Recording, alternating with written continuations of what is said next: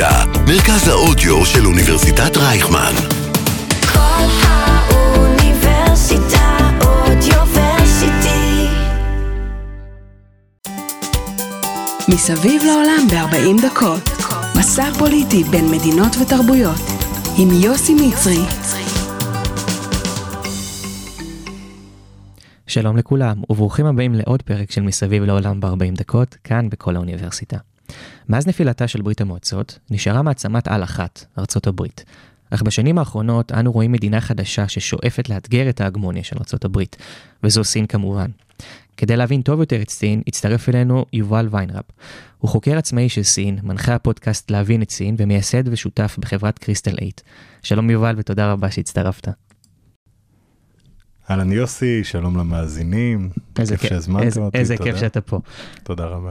אמ, אז בעצם השורשים של סין המודרנית, איך שאנחנו מכירים אותה היום, הם פחות או יותר מהמאה ה-20, וכמו אמ, ששאולי בארץ נהדרת אמר, כמו כל אומה אה, חדשה תרבותית, אה, מתחילה ממלחמת אזרחים, חייבת מלחמת אזרחים. כן, אז אה, מה תוכל לספר לנו על הצדדים במלחמת האזרחים הסינית?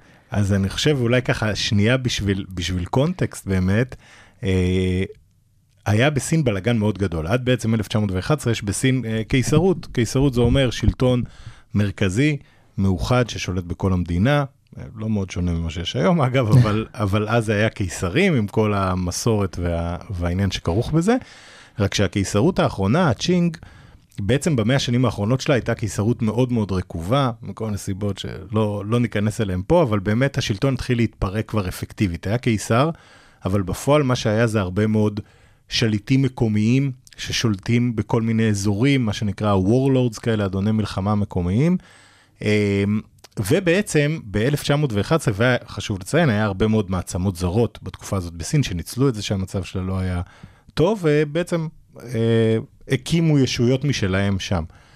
אה, ב-1911 הקיסרות קורסת, מה שקורה זה שבהתחלה דווקא יש מאוד אחדות סביב הרעיון הזה, רוב הגורמים שרוצים בעצם בנפילת הקיסרות מאחדים סוג של כוחות תחת מנהיג אחד אגדי, סוני יצן, שנתפס בתור איזה מין אבי האומה כזה, רק שהוא בפועל לא באמת מצליח לשלוט על, על העניין הזה, מי שתופס את המושכות זה איזה מין אה, אה, וורלורד כזה בעצמו, אה, ומהנקודה הזאת בעצם מה שאנחנו רואים זה שיש כאילו רפובליקה חדשה של סין, לא קיסרות, אבל בפועל יש אה, הרבה מאוד פיזור של הכוח, ומה שיוצא עם הזמן זה שבעצם מתגבשים שני צדדים. אה, צד אחד זה מה שידוע אחרי זה בתור מפלגת ה-KMT, נקרא להם הלאומנים, שזה בעצם אה, מי ששולט בפועל ברפובליקה של סין, במנגנון המערכתי החדש שהקימו. לצידם יש אה, את הקומוניסטים, שהם מתחילים בעצם בשנות ה-20 של, ה- של המאה ה-20 בסין, אה, והם בהתחלה הם כוח מאוד קטן ולא משמעותי, שבעצם עובד אפילו ביחד עם הלאומנים בשביל ל- להתנגד לכוחות הזרים במדינה, אבל באיזשהו שלב הלאומנים מתחילים לראות בקומוניסטים איזשהו גורם מאיים, ומתחיל איזשהו... אה, מתחילה התסיסה. בדיוק, מתחילה התסיסה. זה מתחיל בקונה קרבות בשנות ה-20-30, אבל אז מגיעה נקודה בעצם שאנחנו אה, נכנסים לאיזשהו מין הפסקת אש, כי יש אויב אחד שמתאחדים מולו. אה, האויב הזה זה יפן. נכון, וזו בדיוק השאלה הבאה שלי, אז אם תוכל לשמור את זה לשאלה הבאה. מעולה, סגור. אז בעצם יש לנו שני צדדים, הלאומנים והקומוניסטים. בגדול, אה, אפשר להגיד, אפילו שזה לא היה ממש ככה באופן רציף כל הזמן מובהק, אבל בגדול אפשר להגיד שהלאומנים נתמכים על ידי ארצות הברית ובעלות הברית המערביות, במיוחד שנכנסים לקונטקסט של מלחמת העולם השנייה, והקומוניסטים, שבמלחמת העולם השנייה אומנם מתאחדים יחד איתם נגד האויב הזר היפני, אבל בגדול הקומוניסטים נתמכים, מן הסתם, על ידי ברית המועצות. אז בעצם דיברת על האויב הזה שגרם להפסקת אש בין שני הצדדים. אה, הפלישה של יפן למנצ'וריה ובאמת השלטון האכזרי של היפנים, איך זה משפיע על הסינים אז ובתפיסה הלאומית שלהם גם עד היום? אז שאלה מצוינת. ה- כמו שאמרת, באמת היפנים התחילו מין איזשהו סיפוח זוחל כזה, שהתחיל באמת בצפון מזרח המדינה, אה, במנצ'וריה, ולאט לאט התחיל לרדת דרומה, לכיוון אה, האזורים שאנחנו מכירים היום בתור מוקדי הכוח ב- בסין, האזור של אה, שנגחאי, גם האזור שבסביב לב בייג'ין וכאלה. אה, והם שולטים בפועל שם, בחלק מהמקרים לא באופן רשמי, אלא דרך כל מיני אה, אה, בובות מקומיות כאלה שהם משתילים. אה, והכיבוש הזה, כמו שאמרת, גם הופך ונהיה, אם בהתחלה זה היה לעניינים של בעיקר אינטרסים כלכליים, זה הופך להיות באיזשהו שלב לכיבוש שהסינים רואים אותו ממש ברמה של, כשאנחנו מדברים על השואה, אז אומרים, גם היפנים עשו לנו משהו לא רחוק. כאילו, זה התפיסה אצל הסינים, כמובן יש הרבה מאוד הבדלים, אבל אה, היפנים בתקופה הזאת שוחטים מיליוני סינים, מביאים רעב נוראי על המון סינים אחרים ומבצעים פשעי מלחמה איומים. מה שהדבר הזה עושה, זה באמת אה, כזאת טראומה לעם הסיני, שגם באותה נקודה שמים את המחלוקות הפנימיות אה, בצד. בעיקר, אגב, הקומוניסטים השתמשו בעניין הזה בשביל להראות, אנחנו לא מעניין אותנו יותר הלאומנים ומאבק נגדם, אנחנו מתמקדים רק באויב היפני, והם קיבלו ככה המון תמיכה אותנטית מהעם. אה, הלאומנים באיזשהו שלב די הוכרחו לגם להתמקד באויב הזר שטובח בנו ובבני עמנו, ובעצם איחדו כוחות נגד היפנים. אבל מה שזה עשה, לשאלתך, זה גם איחד את, ה, את הפלגים האלה אז, לתקופה עד שהכובש היפני בעצם זז, ועד היום אה, היחסים בין אה, יפן וסין הם מתוחים ברמה שלמשל כשראש ממשלה יפני הולך לבקר במקדש אה, יסוקוני ב, ביפן, שהוא מקדש שבין היתר מהלל את אה, או פושעי המלחמה או גיבורי המלחמה, תלוי מאיזה צד אתה מסתכל על זה, אה, זה יוצר תקרית דיפלומטית כמעט מובנית אה, בין סין ליפן. אה, ויש המון המון המון משקעים, הרבה שאלות אחרות, למשל טיוואן וכל הקשר שלה של זה שהסינים אומרים שהיא חלק מסין, זה בגלל שיפן, כשהיא הכניעה את סין עוד ב-1895, סיפחה אל עצמה בעצם את טיוואן, ואחרי זה כביכול כשהיא השתחררה, אז היא לא באמת חזרה לסין המאוחדת מבחינת הסינים. אז המשקעים על זה רואים אותם היום בהרבה מאוד מקומות בחברה הסינית. אז אנחנו עושים fast forward לאחרי מלחמת העולם השנייה והכובש mm-hmm. היפני מסולק. איך נמשכת מלחמת האזרחים הזאת? מה, אנחנו כמובן יודעים שהקומוניסטים ניצחו בסופו של דבר, אבל כן. מה, מה היה שם? אז מה שקרה באמת, אה, נגמרת מלחמת העולם השנייה, המטרה של שני הצדדים הושגה. עכשיו רשמית, מבחינת בעלות הברית ומי שניצחה כולם, חוץ מברית המועצות בעצם, מי שאנחנו אה, תומכים בו זה הלאומנים, הם הממשלה הרשמית של הרפובליקה של סין. אבל העם בסין אה, ממש לא אה, תומך בהכרח בלאומנים, להפך. מה שהקומוניסטים עשו בכל התקופה הזאת זה להראות איזשהו אה, שלטון הרבה יותר אותנטי, הרבה יותר מסודר, הרבה יותר יעיל גם אגב, אפילו שהם קומוניסטים שחיים בערים ו- ולא יכולים באמת להיכנס לערים הגדולות, וכביכול הרפובליקה של סין יש את כל הכוח הרשמי והכל. בפועל הרפובליקה של סין הייתה אה, ארגון מאוד מושחת, אה, צבאי ולא יעיל, שלא באמת הצליח לתרום לאיכות חיים של הסינים. אז כשהקומוניסטים באו עם כל מיני הבטחות של לעשות חלוקה מחדש של האדמות וכל הדברים האלה, הם קיבלו המון תמיכה עממית, ובזה הם בעצם הצליחו לרתום אליהם המון אנשים, ומה שקרה זה שכשהקומוניסטים שבהתחלה נקטו בפעולות גרילה כאלה, התחילו לפגוע ב, ב, בנקודות אסטרטגיות של צבא הלאומנים, כמעט כל פעם שהם השתלטו על איזשהו שטח, זה לא שהם היו צריכים לכבוש אותו, הם מהר מאוד הצליחו להעביר את כל הכוחות שהם הכניעו להיות חלק מהכוח שלהם. וואו. ואז בעצם נהיה איזשהו מין מצב כזה. זה נהיה כמו גל כזה שהוא בדיוק, סוחף. בדיוק, וממש ב-1948 כבר היה מאוד ברור שהקומוניסטים הולכים לנצח, ב-49 זה נחתם רשמית, כשבעצם צ'אנק איישק, שהיה מנהיג הלאומנים, בורח עם בערך אה, שני מיליון אנשים מהכוחות שלו לטיוואן. שזה בעצם לב הסכסוך היום. נכון, נכון מאוד. הוא מכריז על הרפובליקה של סין בטיוואן ואומר, אוקיי, כל סין הגדולה שלנו, אבל כרגע המורדים הקומוניסטים שולטים עליה, קומוניסטים מכריזים על הרפובליקה העממית של סין ואומרים כל סין הגדולה אה, באמת שלנו, וגם טיוואן, לנו... שזה חלק מורד שאנחנו עוד נסתדר איתו אחרי זה. ובעצם ככה נוצרות שני, שתי סין, הרפובליקה של סין, שהיא בתמיכה אמריקאית, והרפובליקה העממית של סין, שהיא בגדול בתמיכה סובייטית לפחות בשנים הראשונות שלה. אז לפני שניגע ביחסים בין סין לברית המועצות, אה, הייתי שמח אם תוכל לספר לנו על המנהיג של סין, הקומוניסטי, אה, מאו דונג. אה, כן. לדעתי, רוצח המונים, נכון? דמות מאוד מורכבת, מורכבת. בשורה התחתונה רוצח המונים, כן, אי אפשר להתחמק מזה. אה, הוא בן אדם שיש עליו משפט מעולה שאמרו עליו, שאמרו, אם הוא היה מת ב-1956, הוא כנראה היה נזכר בתור אחד המנהיגים הכי גדולים של סין בכל 4,000 שנות ההיסטוריה וואו. שלה.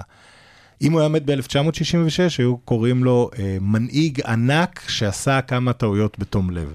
אבל בגלל שהוא מת ב-1976, זוכרים אותו בעיקר כרוצח המונים. וזה מראה באמת את הנקודה, כי מאו הוא גיבור המהפכה, הוא מבחינת הסינים, עד היום, האיש שהביא להם עצמאות והחזיר את הכבוד לסין ולסינים, אחרי 100 שנה שהם קוראים להם 100 שנות ההשפלה, שבעצם מעצמות זרות עשו בסין כבשלהם, ולסינים היו אזרחים סוג ב' במדינה שלהם. אמ, ומאו הוא מי שהשיב, חד משמעית, המנהיג המרכזי שהשיב להם את האחריות הזאת. מה שהוא עשה בעשורים אחרי זה, כבר היה דברים הרבה פחות נעימים, שאפשר להרחיב כן, אנחנו ניגע ב... נקודות ספציפיות, כן. אמ, וביחסים בין סין לברית המועצות, אני חושב שאפשר לחלק אותם פחות או יותר לשני שלבים. אולי שלושה, אם נקרא לרוסיה, ברית המועצות, מה שקורה היום. כן. אבל נתחיל עם, ה... עם השלב הראשון, שסין רואה בברית המועצות כאיזושהי אחות גדולה, כל עוד סטלין נמצא בשלטון, מהמם. וכשסטלין אה, הולך לעולמו, וחרושצ'וב יורש אותו ומשתנה, בעצם המנהיג מתחלף, אז אפשר לראות את מה הוא קצת מרים את הראש, ונוצר שם איזשהו נתק. אה, נכון, זו נקודה טובה. אז אני רק אגיד, אפילו הייתי לוקח עוד שלב ביחסים בין רוסיה לסין גם, כי צריך לזכור, וזה דבר שכמעט לא מדברים עליו היום, כשכל, דיברנו על כל המעצמות הזרות שעשו בסין כבשלהם והכל, ולקחו חתיכות מה, מהטריטוריה שלה, גם כל אה, האזור של אה, ולדיווסטוק ובעצם היציאה של רוסיה ל, ל, לפסיפי אה, באזור הזה, כל האזור הזה היה שטח סיני, וואו. שהרוסים לקחו מסין. לא ידעתי את זה. וזה כן, וזה איזושהי אה, נקודה שתמיד, הסינים לא שוכחים את זה אגב, הם כבר הסכימו, הם הגיעו להסכמים על זה כביכול והכל, אף אחד לא שוכח את זה, בטח לא מה, מההנהגה שמה. אה, אבל כמו שאמרת, באמת בהתחלה, אה, מאו תמיד היה לו איזשהו אה, רצון ואמונה שסין היא כוח חזק בפני עצמו. אז אף פעם לא הסכים לראות את עצמו מדינת חסות של ברית המועצות, גם לא אצל סטלין, אבל לסטלין באמת הייתה לו איזושהי הערכה כמנהיג אפקטיבי, שעל ההיסטורים זה הדמות לחיקוי שלך, אבל, אבל כן בתור מי שמצליח לעשות את העבודה. לעומת זאת, כשחרושצ'וב עולה, ומה שהכי הפריע למאו זה זה שהוא מתחיל בעצם לגנות את סטלין ולהוקיע אותו על כל הפשעים שהוא עשה והכל. מאו יש כאלה שאומרים שהוא ראה בעצם את מה שעלול לקרות לו בהמשך, אבל הוא בעצם טען בנקודה הזאת שברית המועצות הלכה לדרך, סטתה מדרך הקומוניזם האמיתי, וסין היא ה- אמ, הנושאת הדגל של הקומוניזם האמיתי מבחינתו, אה, או המרקסיזם, ומהנקודה הזאת בעצם, אתה רואה שיש ממש איזושהי היפרדות של לפרקים, כשהאינטרסים דורשים את זה, אז יש התלכדות, אבל הרבה פעמים זה מגיע ממש לסף של כמעט מלחמה בין סין לברית המועצות.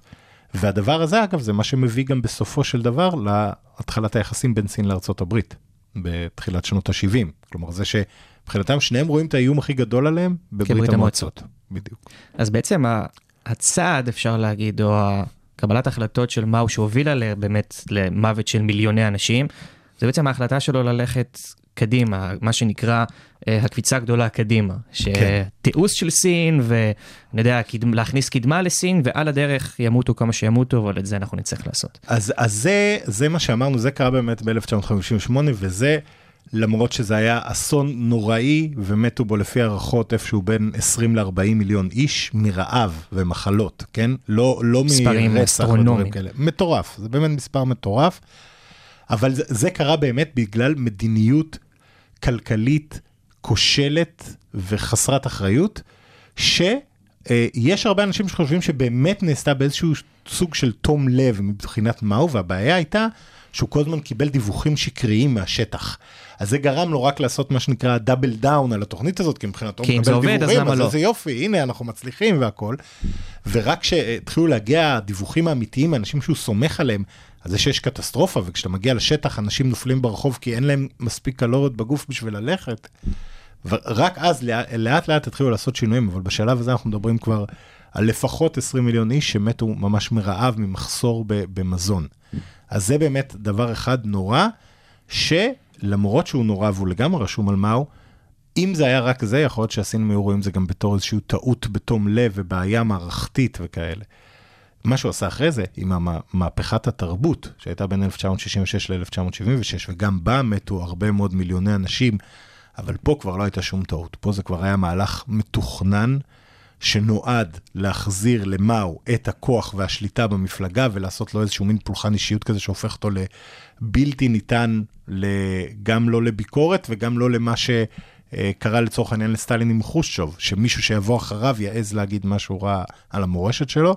הנקודה הזאתי, שאגב, במידה רבה, היא קרתה בגלל שאחרי הקפיצה הגדולה קדימה הוא התחיל לאבד את הכוח שלו בתוך מנגנון המפלגה, והיו אנשים שבעצם הובילו את סין למדיניות הרבה הרבה יותר שפויה והגיונית, והוא התחיל לאבד מהיוקרה שלו, ואז הוא בא עם הדבר הזה בכוונת מכוון, ושם זו תקופה פשוט של כאוס נורא והרס של כל שכיות החמדה והתרבות והאינטלקטואליה וכל המוסדות הסינים שהוא פשוט פירק מיוזמתו בעשר שנים לטובתו האשתית. למד מסטלין באיזשהו מקום. כאילו זה סוג של טיהור גדול כזה של ללכת, להדיח את האנשים שיכולים לאיים עליי, ומפה אנחנו בונים משהו חדש סביבי.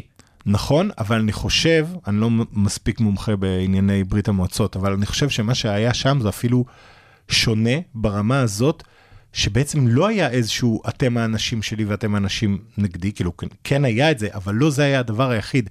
היה איזשהו מין רצון לאנרכיזם ממש מוסדר, שבעצם אומר, מי שקובע זה לא יותר הפקידים, וזה לא המוסדות, וזה לא המומחים, וזה לא האנשים שמבינים בדבר, אלא זה מי שצועק הכי חזק את הסיסמאות של מאו. מה וואו. שנקרא, היה לו את המשמרות האדומים, שזה היה פשוט נוער שטוף מוח, שקיבל קארט בלאנש ממאו לעשות מה שהוא רוצה, והם היו מכים מרצים, מוצאים מר- מרצים ומכים אותם ברחוב, מלשינים על ההורים שלהם, אה, הורסים מקדשים של אלפיים שנה כי הם מייצגים את התרבות הישנה ושצריך להיפטר ממנה. באמת פירקו את סין בעשור שלם, תחשוב שעשור שלם יוסי, לא היה בוגרי אוניברסיטאות בסין. וואו. לא היו לימודים בסין, לפחות לא לימודים אפקטיביים. עשור. זה, זה נזק מטורף לחברה שקשה בכלל לתפוס אותו. וואו, ואחרי שמאו באמת אה, הולך לעולמו בשנות ה-70, אה, יש איזושהי התמרמרות מסוימת בעם הסיני שרוצה רפורמות, רוצה לשפר את החיים שלו, אה, ולדעתי אולי אה, האירוע שהכי מסמל את זה הוא קצת קורה עשור קדימה, אבל בעצם ב-89 בכיכר טיאננמן, והתמונה המפורסמת הזאת של, לא יודע אם הוא ילד, נער, עומד מול הטנק שמה, כן, ו- אבל... נכון. אז, אז זה באמת, אה, זו התמונה האיקונית. שזוכרים משם. הסיפור של טיאננמן זה, זה נבנה בעצם בצורה, אה, אחרי שמאו מת, עולה בהתחלה חואה גואופנג, שהוא איזשהו מנהיג ביניים כזה, שמאו בחר בשביל לא לחרב את המורשת שלו, מספיק סמך עליו, ומצד שני, מאו שבסוף ימיו כבר הבין את הנזק שהוא עשה, אה, ורצה קצת לקחת אחורה מזה, בחר אותו בתור איזה מישהו שמצד אחד לא יטנף על מאו, מצד שני, כן האמין שהוא יכול לאחד קצת את סין אחרי הפירוק הזה. אבל מי שעולה אח... מהר מאוד אחריו והופך להיות המנהיג האפקטיבי זה דנג שאופינג. ודנג שאופינג זה מי שבעצם מביא את סין, עושה רפורמה מלאה כמעט בכל צורת החשיבה, בא בעצם להחלים את החברה ולהבריא אותה ולשים את סין על מסלול של צמיחה והיבנות במקום הפירוק שהיה במהפכת התרבות. והוא עושה את זה מדהים, הוא מוביל את סין בעצם, הוא בונה את היסודות לכל הצמיחה הכלכלית שאנחנו רואים לסין עשורים קדימה, אבל מה שקרה באמת זה שביחד עם הרצון לחופש כלכלי, מתחיל לעלות גם הרצון לחופש פוליטי, לחופש של זכויות פרט ולדברים כאלה.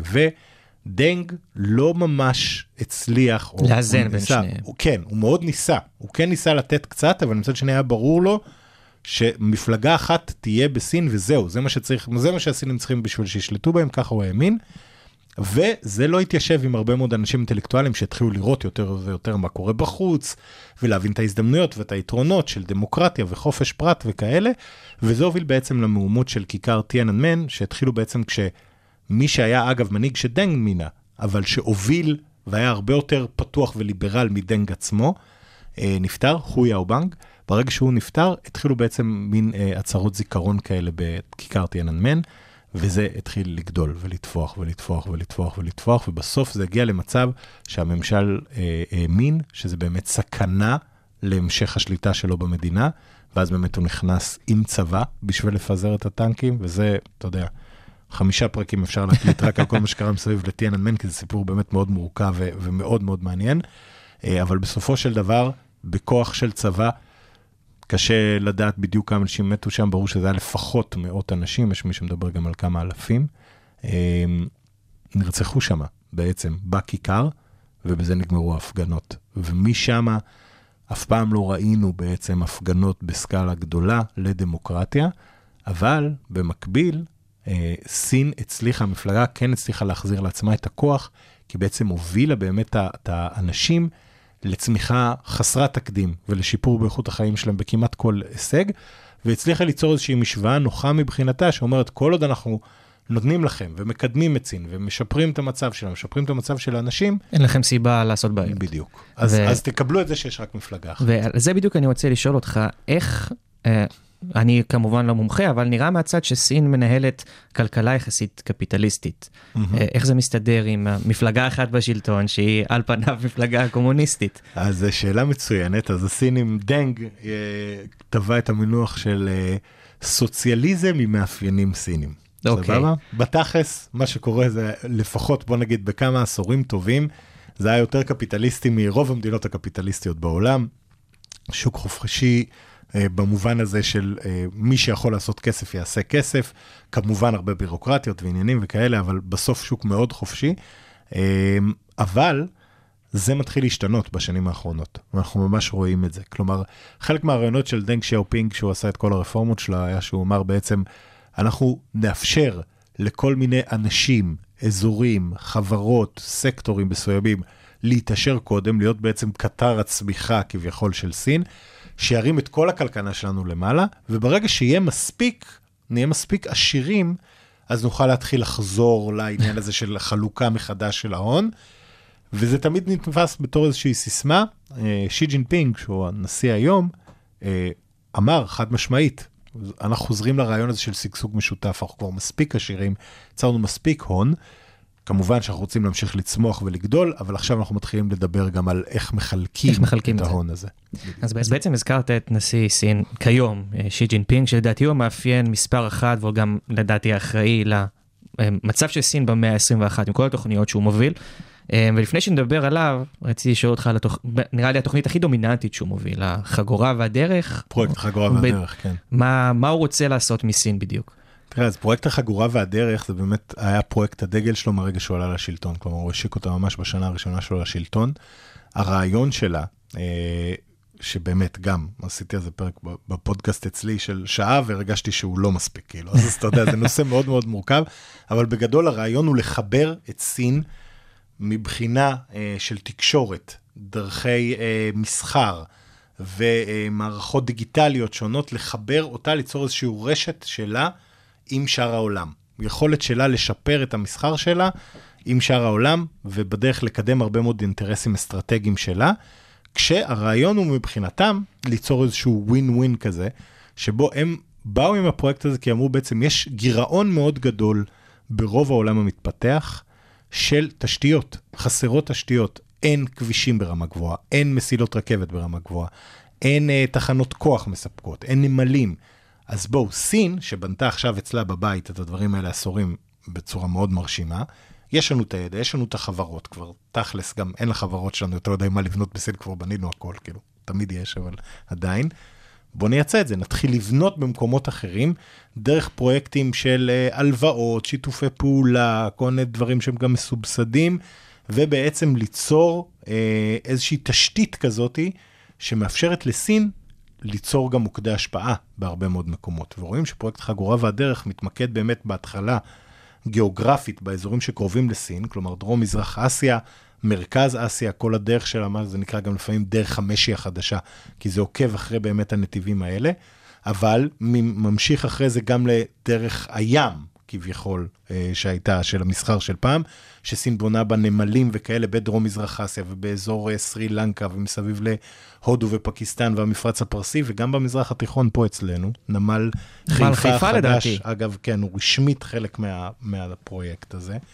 אמ, ו- וזה אגב דוגמה דוב, טובה, כי למשל בנמל חיפה, מה שקרה זה שסין עם הדבר הזה בעצם בנתה נמל שלוקח את היכולות הטכנולוגיות ויכולות התעבורה של נמלים בישראל, ומקפיץ אותה כמה דרגות קדימה, ורואים שברגע שזה קורה, אז עכשיו גם בעצם אה, יש את הקבוצה ההודית שבאה והשקיעה וגם בונה פה בעצם נמל מאוד משודרג וכאלה.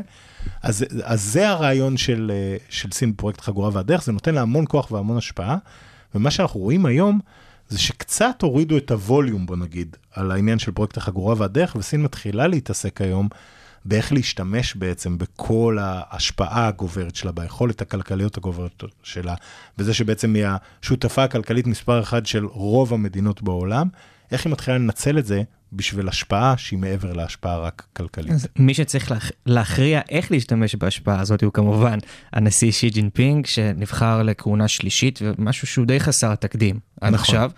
אמ, מי הוא הבחור הזה? או שי זה גם אה, נושא מרתק. אה, שי ג'ינפינג הוא בעצם בן של בכיר מפלגה סיני בעברו, הוא מה שנקרא נסיך אדום. אה, אבל בתקופת מהפכת תרבות שדיברנו עליה, אבא שלו סבל מאוד ממאו, כי הוא נתפס בתור מישהו כזה קפיטליסט, בוגד וכאלה, וגם שי סבל בגלל זה.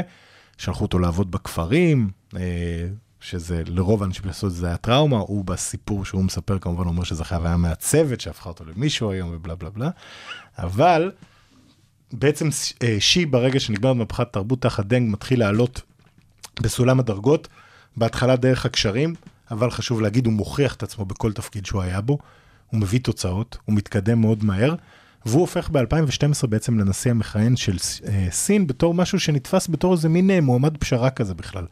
בין כמה פלגים יריבים, הוא לא ממש היה שייך לשום פלג באופן קלאסי, אה, והוא מפתיע את כולם מאוד, כשהוא הופך להיות בעצם שליט מאוד אה, אכזרי מבחינה פוליטית, בוא נגיד את זה ככה, וגם נתפס בתור, אצל הסינים בתור מישהו שדואג לאינטרסים שלהם, של העם. הוא נלחם בשחיתות באמת, הוא גם משתמש בזה בתור כלי פוליטי, אבל הוא גם באמת נלחם בשחיתות ומשפר את המצב. הוא עושה כל מיני פרויקטים גרנדיוזיים כאלה שבעצם מעלים את תחושת הגאווה הלאומית בסין.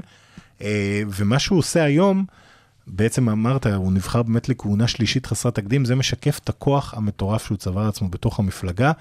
כי בעצם אחד הלקחים ממהפכת התרבות והשלטון הארוך של מאו, שהגיע לרמת כזה של באמת פולחן אישיות, דנג שאופינג הגדיר את זה שיהיו אה, הגבלות כהונה למי שמשלט, מ- מ- מ- אה, מי שנמצא בתפקידים הכי בכירים, בשביל לוודא שהם לא צוברים כוח עודף. שי ממש ביטל את הדבר הזה, ומעצם רעיון הביטול, אפשר להבין שהוא בעצם רואה את עצמו בתור איזשהו משהו שכן מגיע לו את הכוח העודף הזה, שכל כך חששו ממנו, וזה באמת אה, מצד אחד עדות לכוח הגדול שלו ולהשפעה שלו, ואני חושב שבוא נגיד זה ככה, הרבה מאוד אנשים בסין עד היום מאמינים שהוא באמת מנהיג איכותי וחזק, אבל הרבה מאוד אנשים שלא היו רוצים אולי לראות אותו שם, אין להם כבר שום סיכוי להשפיע בשום צורה על למנוע ממנו את הדבר הזה. ואנחנו רואים את השימוש של סין באמת, את- הכוח שהיא צברה ברמה הגיאופוליטית. אה, סתם דוג- דוגמאות שקופצות לי לראש, אה, רואים פתאום את רוסיה קצת את יחסי הכוחות משתנים, זאת אומרת בפגישה האחרונה בין שי לפוטין, היה נראה כבר שגם פוטין מבין מי, מי הצד החזק פה. כן. אה, וכמובן מה שנוגע אלינו זה התיווך של סין ב... לא יודע, הסכם שלום או נורמליזציה בין איראן לערב, הסעודית. נכון. זאת אומרת, סין באמת מצליחה, שהיא באמת מצליח ליישם את הכוח הכלכלי שהוא בנה לתפוקה. נכון, נכון, והוא באמת, הוא בונה שורה של תוכניות אסטרטגיות, שבעצם אה, יש את אה, יוזמת הפיתוח הגלובלית, שהיא משהו יותר אה, כלכלי, יש את יוזמת ה...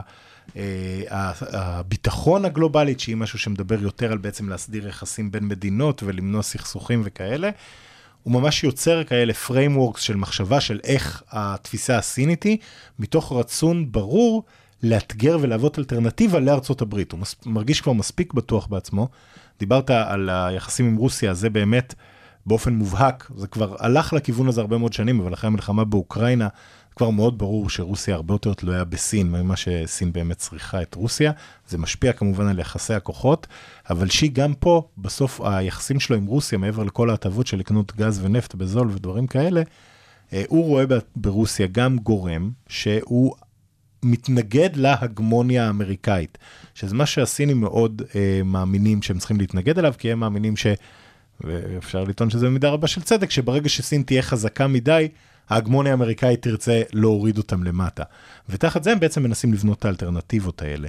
עכשיו, העניין הוא, וראינו את זה באמת בצורה הכי מובהקת בהסכם בין סעודיה לאיראן, כי זה בעצם ההישג הדיפלומטי הראשון המשמעותי, שסין חתומה עליו באופן מהותי ורשמי. והעניין הוא שמה שסין מציעה זה משהו של הרבה מאוד מדינות שהן מחוץ לגוש החביב עלינו בישראל, של ארצות הברית, אירופה, צפון אמריקה, דברים כאלה. שאר העולם, שבו נמצאות רוב המדינות ובו נמצאים רוב האנשים, לא ממש מאמינים שהערכים האמריקאים וצורת השלטון האמריקאית זה התנאי החייב לקרות בשביל uh, שיהיה פיתוח וקדמה ושגשוג וכולם יחיו טוב. יכול להיות שהאזרחים אגב כן, אבל לא, לא השלטון. לא השלטון.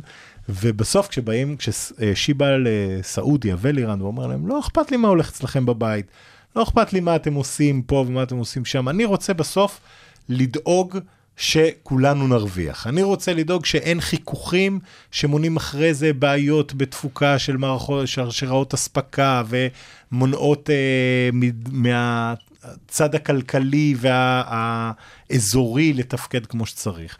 אז הם באים לפתור את זה, בלי לשפוט, בלי לדרוש מהם לא רפורמות ולא דמוקרטיות, ולא להסביר להם שפעם אחת הם מאוד רעים כי הם פוגעים בדמוקרטיה, אבל אז שצריך אותם בשביל נפט, אז להגיד להם שאוקיי, בכל זאת אני אהיה חבר שלכם ונעשה מה שצריך. סין כאילו באה, כאילו, כן? מאוד נטולת אה, אה, אה, אינטרס זר למדינה. היא אומרת, אני רוצה ליצור משהו שכן, הנה, אני אומרת, אני ארוויח ממנו, ואתם תרוויחו ממנו, וכל אחד יישאר עם הדברים כמו שהוא עושה. וזה נהיה משהו שלהרבה הרבה מאוד מדינות הוא נהיה מאוד אטרקטיבי. זה מה שאותנו צריך קצת להדאיג, כי זה מאוד מאוד שונה מהסדר העולמי שארצות הברית מנסה לקדם, ואנחנו מן סתם במחנה האמריקאי, אז uh, משפיע זהו, עלינו. איפה, איפה כל העלייה הזאת של סין תופסת את ארצות הברית? Uh, שאלה טובה, אתה יודע, ארצות הברית היא, היא עדיין המעצמה החזקה בעולם. עדיין יש לה כמה, מה שנקרא, חפירים כאלה, שיקשו על סין להגיע באמת לרמה שלה. הכי בולטים זה הדולר, שהוא הבסיס למערכת הכלכלית הבינלאומית, באופן מובהק, אה, הוא מטבע הרזרבה העולמי, מה שנקרא. והדבר הנוסף, שלדעתי הוא קריטי, זה נושא ההשכלה הגבוהה. בסוף האוניברסיטאות הכי טובות הן נמצאות בארצות הברית. מכוני המחקר, גם המסחריים של החברות הכי גדולות בעולם, הם בארצות הברית. הם מצליחים בינתיים למשוך את כל המוחות הכי מבריקים בעולם שיבואו לארה"ב, וזה עדיין ההצעה הכי מעניינת לכל אדם מבריק שרוצה אה, להצליח בתחום שלו, כנראה שארה"ב היא המקום הכי מעניין בשבילו. הם צריכים מאוד להיזהר שזה לא ילך לאיבוד, כי ראינו הרבה מאוד שברים בתוך המארג הפנימי האמריקאי, שחותרים נגד היתרונות האלה שלהם. בין אם זה חוב תופח למספרים עצומים וניצול קצת ציני של הדולר בתור מטבע רזרבה בשביל סנקציות ודברים כאלה, ובין אם זה בדברים אחרים, כמו זה שפתאום עצרו על הוויזות של מהגרים, שארה"ב בסוף, אפשר להתווכח, היא לא צריכה להכניס כמובן כל מהגר שרוצה להיכנס, אבל אם היא מונעת את הכניסה of the best and the brightest, כמו שהם אומרים, אז זה פוגע באחד היתרונות הכי מובהקים של ארה"ב. אז סין פוגשת את ארה"ב כש... הסינים כל הזמן אומרים, המזרח בעלייה והמערב בשקיעה. זה נכון, בהרבה מובנים, אבל עדיין לארה"ב יש יתרון מאוד גדול שאם היא תתפוס את עצמה בידיים ו- ותצליח לגבש איזשהו קו מאוד אחיד וברור, ונראה שהיא הרבה יותר מנסה לעשות זה היום ממה שניסה לעשות זה לפני כמה שנים, עדיין יהיה קשה מאוד לסין אה, לעבור אותה. שאלה אחרונה לסיום, mm-hmm. ועם ארה"ב גם נסיים. כן. אה, אני אגיד לך את הניתוח שלי בתור עין, עין שלא מומחה, מה שנקרא. Mm-hmm. במאבק הזה על סדר עולמי חדש, אה, לי נראה שסין, למרות הכל, בדיוק מהסיבות שציינת, שהאוניברסיטאות הטובות בעולם נמצאות בארצות הברית, מכוני המחקר נמצאים במערב. אה, הכוח, ה, איך אני אקרא לזה, החדשני, היוזם, לא נמצא בסין. זאת אומרת, סין אולי יכולה אה, לבנות כמו שצריך ולייעל תהליכים כמו שצריך, אבל את הגרעין של החדשנות עדיין חסר לה. ואתה לא יכול לתפוס את ההובלה אם אתה לא זה שיוזם. עכשיו, האם זה מה שמונע סדר עולמי חדש? אה, אז, אז אני אחלוק עליך בעניין הזה, יוסי. אה, אני חושב שחד משמעית לארה"ב יש יתרון מאוד מאוד גדול בנושא הזה, אבל, וזו אחת התפיסות המוטעות הכי הכי נפוצות בישראל, בכלל, במערב, לגבי סין, זה שהם חקיינים והם יודעים לבנות והם כאלה וזה, כמות האינוביישן שיש היום בסין, בתחומים הכי מבריקים, הכי חשובים והכי אסטרטגיים בעולם, היא חסרת תקדים בשביל המדינה, והיא כבר מגיעה לרמות שהיא כמובן לא יכולה להשתוות לכל המערב, היא אפילו עדיין לא יכולה להשתוות לארה"ב, אבל פערים מצטמצמים, ובאזורים מסוימים, ברמת חדשנות, סין כבר לגמרי באותו לבל של ארה"ב, בחלק מהדברים אפילו מובילה. אז התפיסה הזאת היא לא נכונה, וזה חלק ממה שהעיר את האמריקאים וגרם להם להבין שלמשל בכל הנושא של רשתות תקשורת 5G, כשפתאום חוואווי הסינית היא מי שרושמת הכי הרבה פטנטים ויש לה את המערכות הכי מתקדמות והכי טובות וגם הכי זולות, פתאום זה כבר וואו, זה לא החיקוי הסיני הזול, אתה רוצה איכות תבוא אליי, אלא הם כבר לא בטוחים בהובלה שלהם בכלל. אותו דבר אנחנו רואים בתחומים של AI ודברים כאלה שהסינים הם בהרבה תתי תחומים של AI, מובילים את המרוץ. וזה הסיבה שארה"ב התחילה עם כל הסנקציות על השבבים והדברים האלה בשביל לעצור בעצם את ההתקדמות של סין. וזה גם הסיבה שסין רואה את זה בתור, מבחינת ארה"ב מנסה להוריד להוריד אותה. אותי. אז, אז זה יוצר את העניין הזה. העניין, מה שאמרת זה משהו שהוא היה מאוד נכון לפני 20 שנה, או היה די נכון לפני 10 שנים. רואים את זה בתוכניות של uh, סין שהיא מבינה את הדגש שהיא צריכה לתת למה שנקרא מחקר בסיסי, לא מחקר אפליקטיבי, לא של אוקיי, יש איזה אלגוריתם, איך אני עושה ממנו מוצר, אלא איך אני בונה בכלל את האלגוריתם. והדברים האלה, סין שמה להם דגש הרבה הרבה הרבה יותר גדול בעשור האחרון ממה שהיה לפני, זה תאריך שהתחיל עוד יותר מוקדם, אה, וממש עכשיו כבר רואים את התוצאות שלו בשטח, אז אני לא חושב שזה היתרון האמריקאי בשינוי תפיסה, היתרון האמריקאי הוא שבאמת היום, רוב הצ'יפים, אם זה היה שולחן פוקר, היא הצ'יפ לידר, סבבה? היא בסוף, יש לה את כל האוניברסיטאות, יש לה את רוב המדענים המובילים. בסין יש כמות מטורפת של אנשים מאוד חכמים שיכולים להוות משקל נגד, אבל כל עוד ארה"ב תמשיך לשמור על היתרון הזה שלה ותתנהל גם בצורה נכונה וחכמה, גם דיפלומטית וגם כלכלית, יהיה מאוד קשה לסין לסגור את הפער הזה. גם אם במונחים מלאים של מדינה, בגלל שיש להם פי ארבע אוכלוסייה, אז, אז בסוף הם כנראה יעברו את ארצות הברית, אבל במונחים של הכנסה פר נפש ושל דברים כאלה, הברית לדעתי עדיין די בטוחה בתור המובילה. יובל, תודה רבה לך על פרק מרתק, תודה רבה לכל המאזינים ונתראה בפרק הבא. תודה יוסי ותודה לכולם.